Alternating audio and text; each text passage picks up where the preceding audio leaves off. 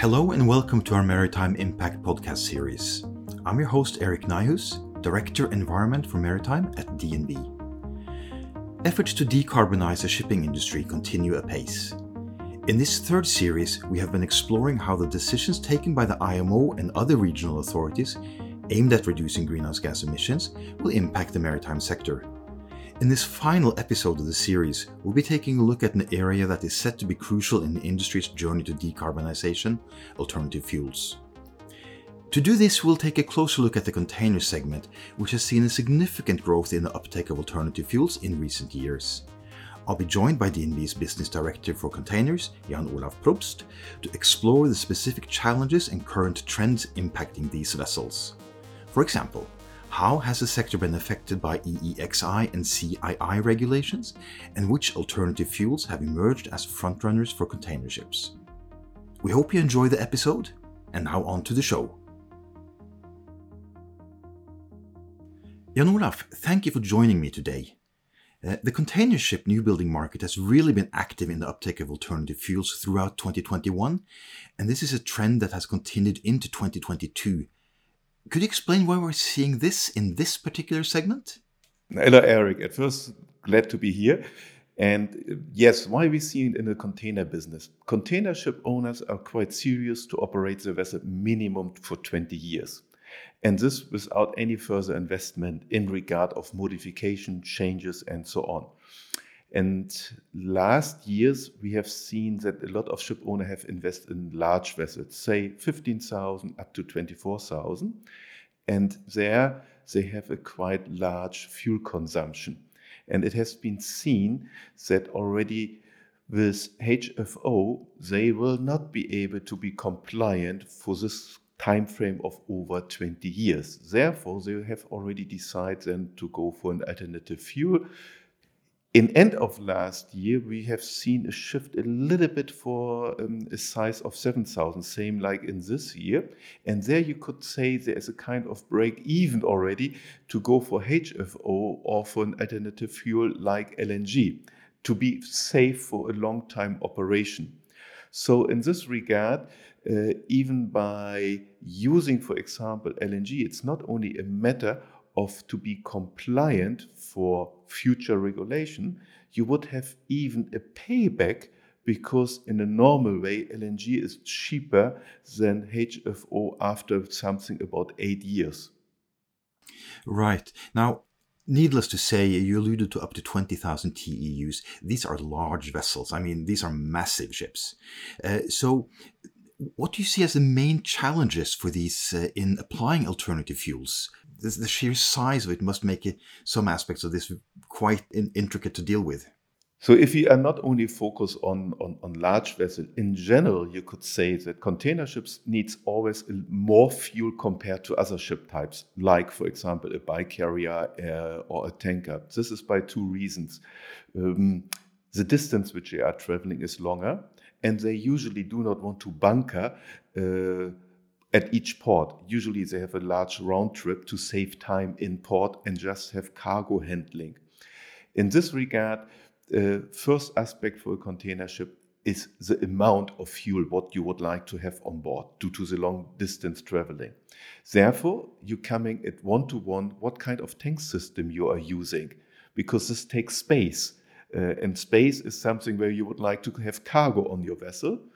And if you enlarge, of course, your tank system and the amount of fuel, you have more boil-off gas. And this you have to handle on board as well.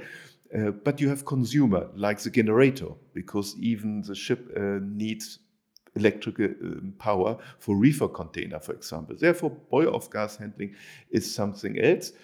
And then we coming uh, to a kind of iteration loop in the design because the main question is where, where is your bunker infrastructure? Do you have maybe one time bunkering uh, by a round trip, or if you could bunker twice? If you have only the facility to go once, then of course your tank must be enlarged. So, therefore, a ship owner is a kind of iteration to find the right solution about how much fuel I have on board in regard of this kind tank system, boil off gas, and then how often to bunker. G- given these these intricacies, and also taking into account the fact that we do know that at least most alternative fuels have a larger volumetric footprint than conventional heavy fuel oil, um, do, do you see one alternative fuel becoming the leading option, or are we looking at a kind of landscape where a thousand alternative fuel flowers might bloom? Um, I, actually, there will be not one fuel, and it will be now divided. Where are you operating? So, and there we maybe come back to large vessels, for example, trading from Far East to Europe or from Far East over to US, over the Pacific. There, in this moment, you could see a trend for LNG because that is the most suitable fuel what you could purchase in a large volume. If you are going, for example, in the European area, there you could see a trend for methanol and even there, some ship owners saying, okay, I start with gray methanol, and then hopefully, or they are trying to purchase it already now to have in five years uh, green methanol. And then they do not have to change anything on their vessel, they just bunker then the green ones. So, in this regard, we would say, uh, yes, you will decide for one fuel, but a lot of ship owner would like to have one fuel only on board of the vessel. So that they are looking, as we described it just before, with methanol, that they're starting with uh, gray and then switching over to maybe blue and green part. And the same, a lot of ship owner would like to do it for LNG as well. And therefore, uh, if you have seen in the history of the container ship market, you had the so called cascading effect. What is the meaning of this one? New vessels have been always employed on the Far East Europe trade because that was a long distance and a new vessel is efficient. Therefore, you was taking it for the long distance, less fuel consumption. And then you took this older vessel, which was smaller, to another trade, usually to the Pacific one. And then the older vessel from the Pacific, you have taken it for local trading. This time is not given any longer because there was a certain period of time where no ships in a size of 8,000, 9,000, 10,000 have been built. So there is a vacuum, what you would calling. And due to this one, nowadays we see more specific built ships for a certain trade. And this is then coupled with the fuel. And at present, you could say we see LNG, we see methanol, we see even a trend that a lot of persons would like already to be ammonia ready, but knowing that this could be only a ready because uh, no main engine is be able to, to buy and to install in the vessel at present. Right. So I mean, we're looking at an intricate landscape here, where where we have the commercial factors, we have the technology developments, all uh, interacting, but we also, of course, have the regulatory aspect here, with where container vessels have really been subject also to plenty of regulations in recent times.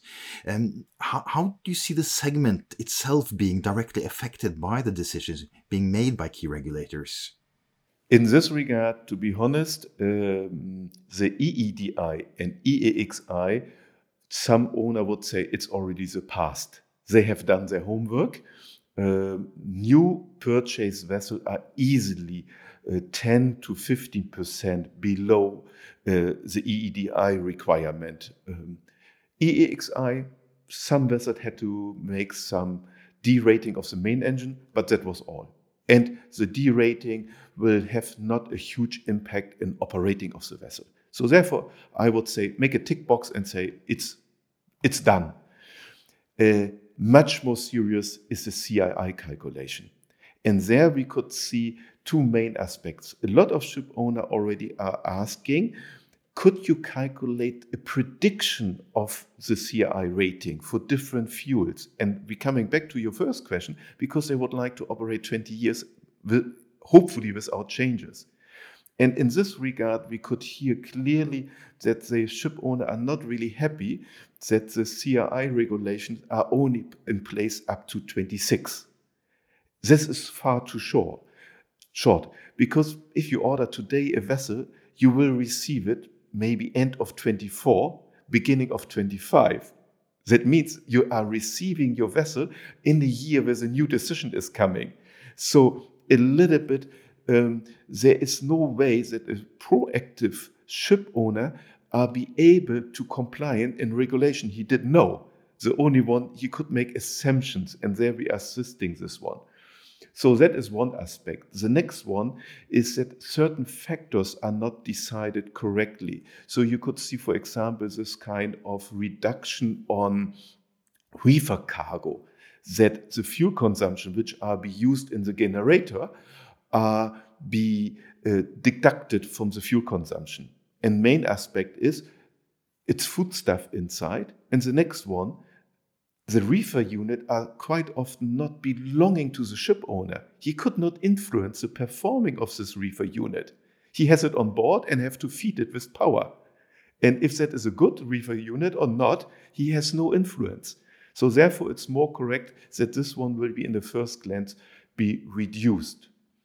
And a second factor, what we could see in the regulation is that this kind of CO2 factor for biofuel is not decided yet. And especially biofuel would be a really good option for uh, existing ships to reduce their footprint. The community have accepted that this will have no impact on your EEXI. But for the CII, um, the ship owner would really prefer that this kind of reduction factor will be in place and, and auch IMO is maybe supporting that the maritime industry will get sufficient biofuel for existing ships because it's a really good option to reduce the CO2 footprint. I think you've pointed to some really important points about the regulatory uncertainty here, Jan Olaf. I mean, uh, as you mentioned, the CII reduction rates that uh, we don't quite know what will be yet from 2077 onwards, the biofuel issue, the correction factor issues. There are processes, of course, at the IMO where we hope that these will be sorted uh, within the, not too distant future. But uh, I agree, when you're making multi billion dollar investments, if you're investing in a large uh, fleet of new builds, these this is certainly a real headache when it comes to the decisions being made at the board level. Now, uh, on top of this, of course, we do have the uncertainty um, of what's going to be the actual implications and implementation timelines for the mid and long term regulations that are being decided on in 2023, whether it's a market based measure or a fuel greenhouse gas intensity standard or whatnot.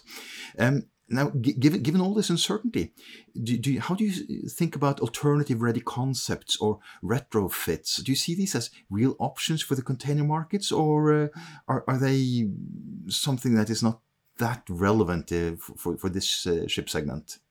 The owner are looking for this one, but it's really not a good option for them because there are four main factors if you are building a ship and you would like to be ready for another fuel, for example.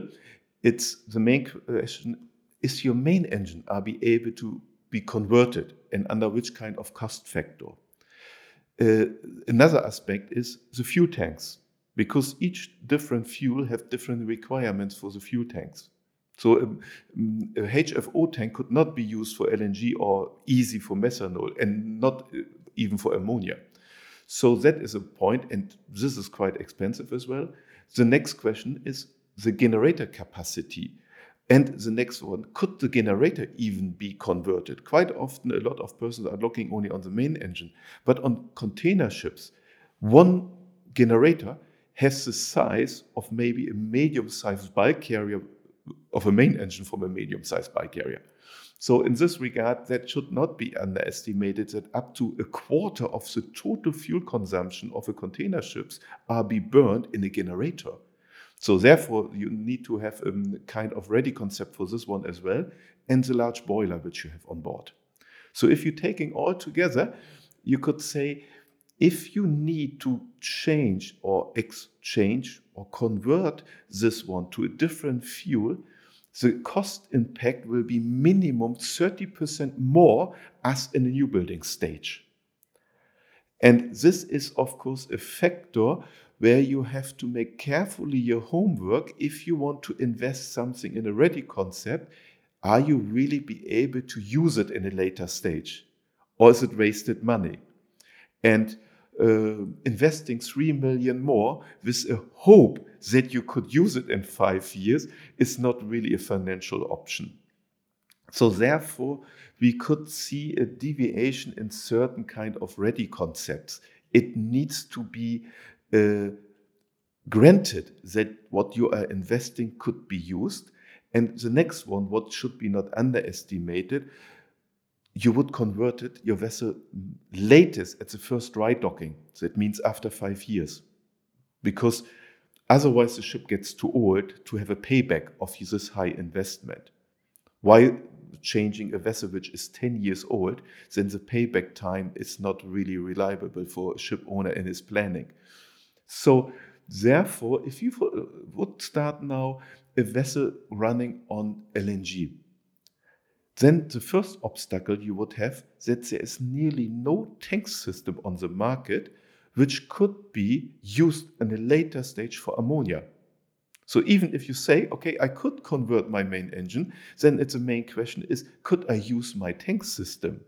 And quite often it comes out, it will not work. So that means after five years, or latest after 10, you would have to totally exchange a tank system which have a design life of 25 years.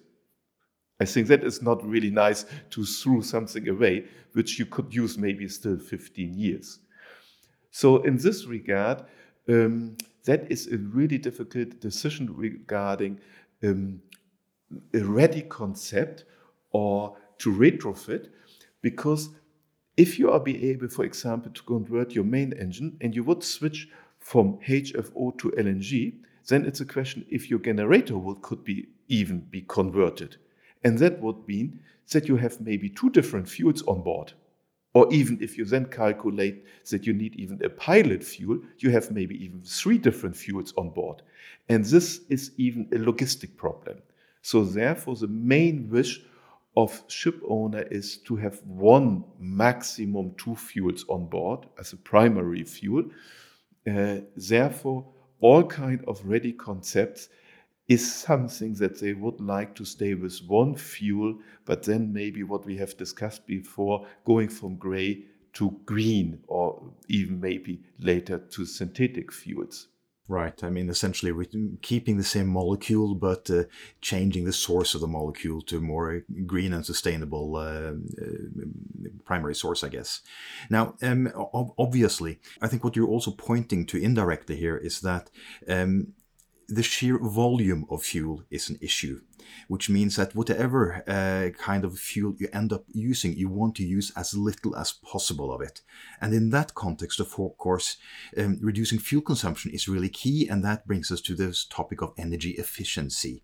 Uh, have we reached the limits of what can be done with energy efficiency on uh, on this vessel type, or are we looking at uh, new technologies or new operational modes or other activities that really can significantly contribute to further energy efficiency and reduction of fuel consumption on, on container vessels. In this regard, we're coming back that container ships are usually uh, have a need of a larger fuel consumption. And reducing fuel means you could save cost. And that has been always in the mind of ship owner. And this is going hand in hand in reduction of emissions. So ship owner of container ships have been always really keen to reduce the fuel consumption. In this regard, they have already implemented a lot of fuel saving devices on their vessel um, to control their cost. Therefore, the further kind of options what are on the market is quite limited because the most one are already installed. Wind is always be a discussion, but as up to 60% of the cargo will be carried on deck, you uh, be limited to bring some wind devices on your vessel because then you would lose cargo space. And that is your number one to bring cargo from A to B. In this moment, we must say that this so-called air lubrication system, it's one of the most suitable um, uh, fuel-saving device what could be uh, considered on a container ship. And in this regard, why we see now a trend to this one. If you would calculate if um, an air lubrication system, the influence for an EEDI, then it's academic. It it's, has no impact For example, on a large vessel, you would give a benefit which is equal to something about 500 kW of the main engine reduction. This is nearly nothing.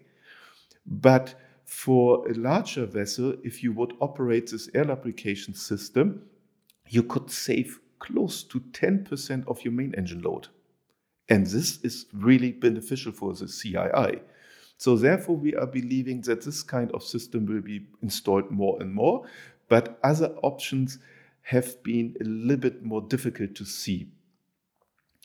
So, uh, therefore, there are some main aspects in is there an option to reduce the total power of the uh, vessel itself to, to, for the so-called slow steaming? But actually, the most ships are already doing it. So the most ships are not operating faster than 18 knots.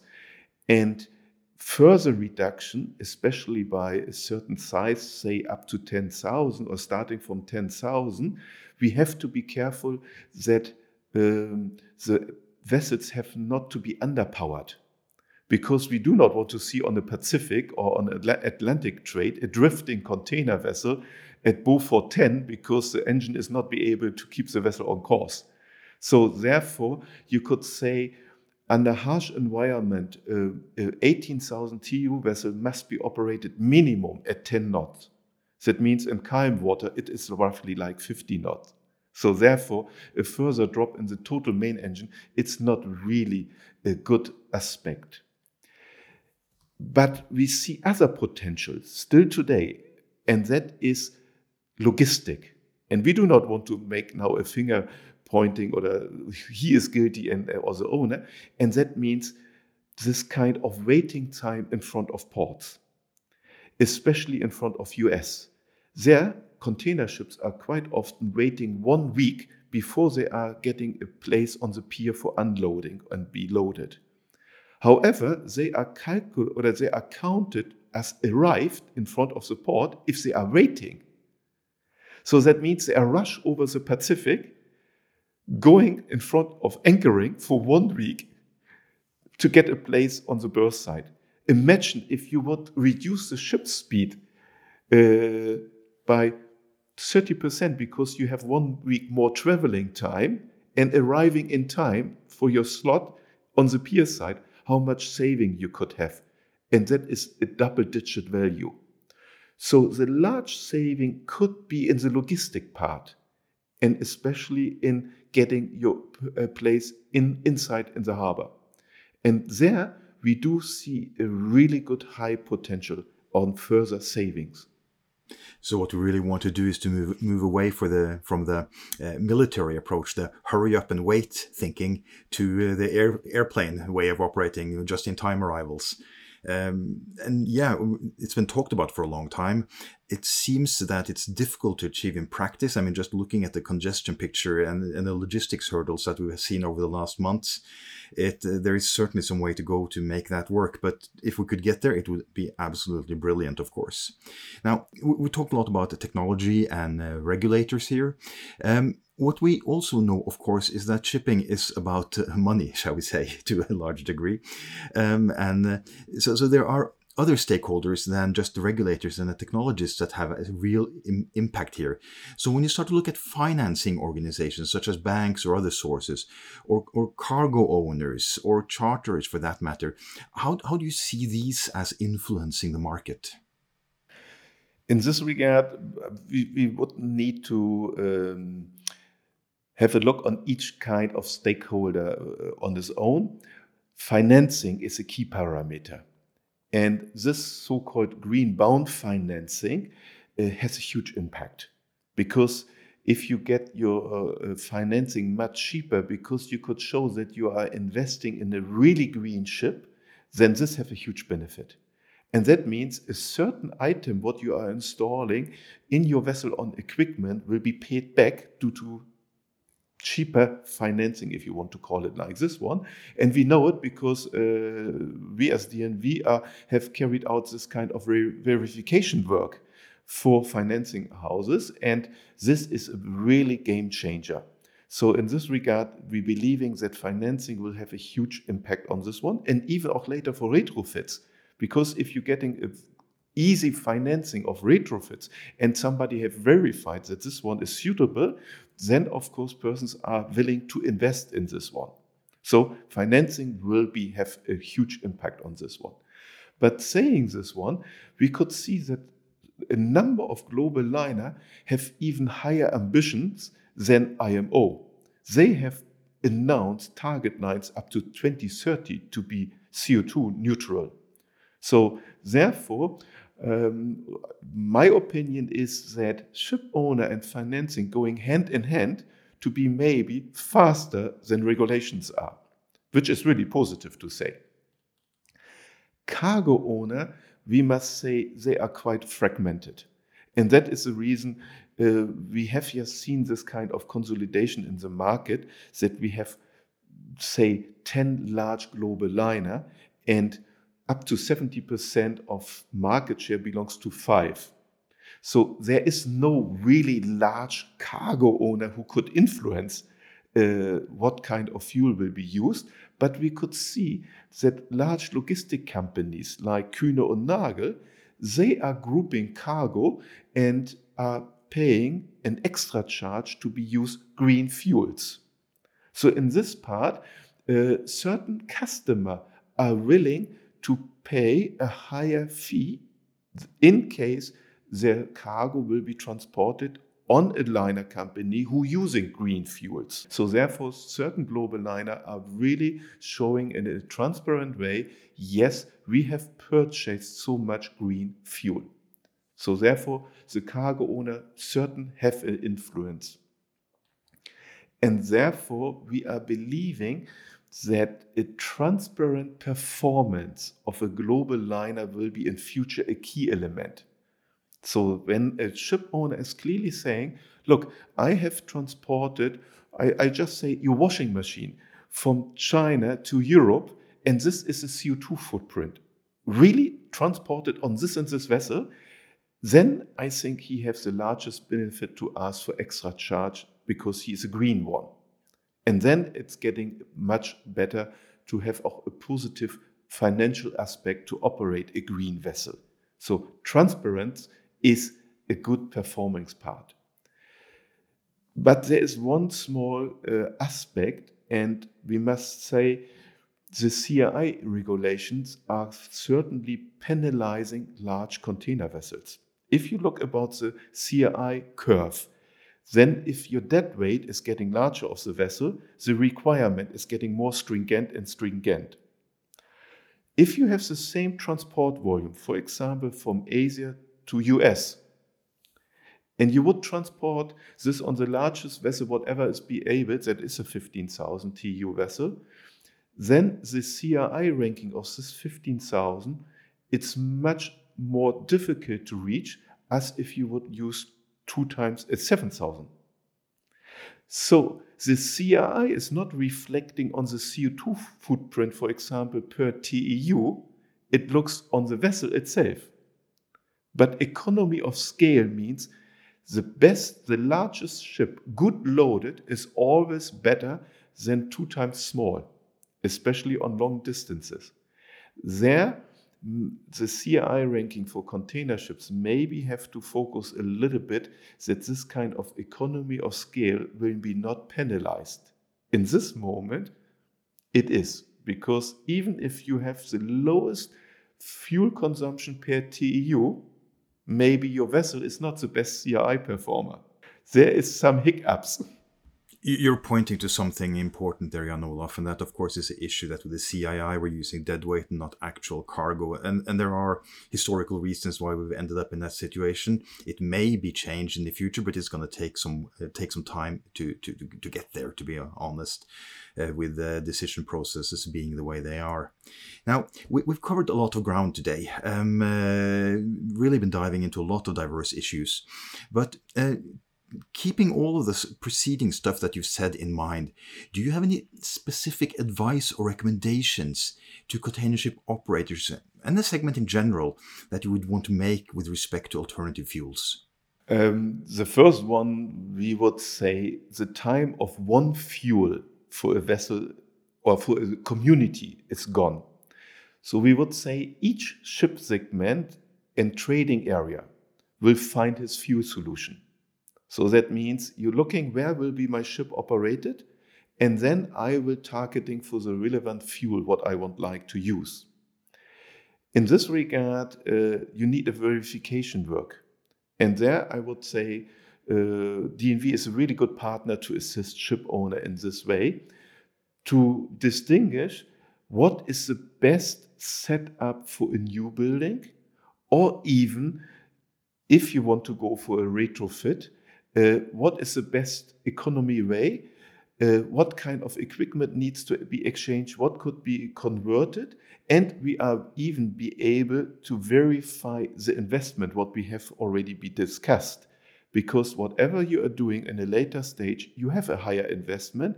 And if there is a partner, a neutral partner, impartial partner, who could verify that this investment is really be greener, then this is quite beneficial.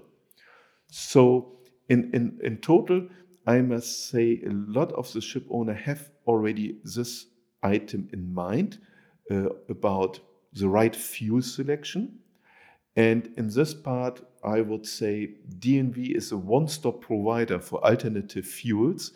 Uh, and that is the best recommendation to a ship owner uh, to use this kind of knowledge which we have. Thank you for that, Jan Olaf. It's been really great to have this conversation with you, and there are a lot of insights here.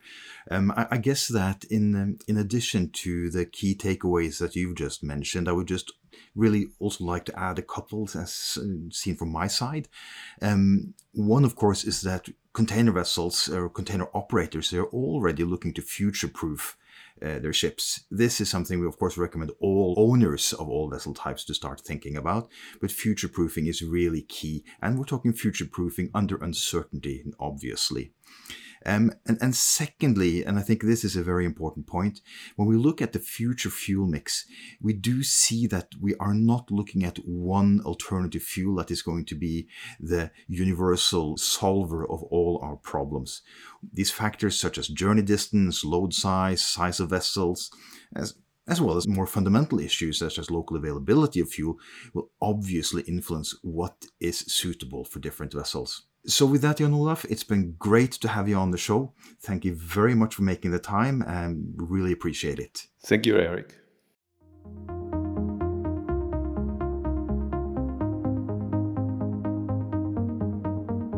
Thank you for joining us for this episode. As a leader in alternative fuel technologies, it's interesting to hear the perspective of the container segment, which could give us some insight into how the space could develop in the coming years. Jan Olaf spends a lot of his time working with container customers to understand their concerns and identify how best to deal with their challenges. So, this has been a really valuable discussion. You've been listening to the Maritime Impact podcast from DNV with me, Eirik Nyhus. This has been the last episode in this series, so I'd like to thank all our guests for giving their time to explore the specifics of their specialist areas.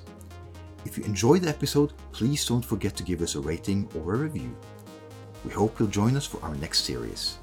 Thank you and goodbye for now.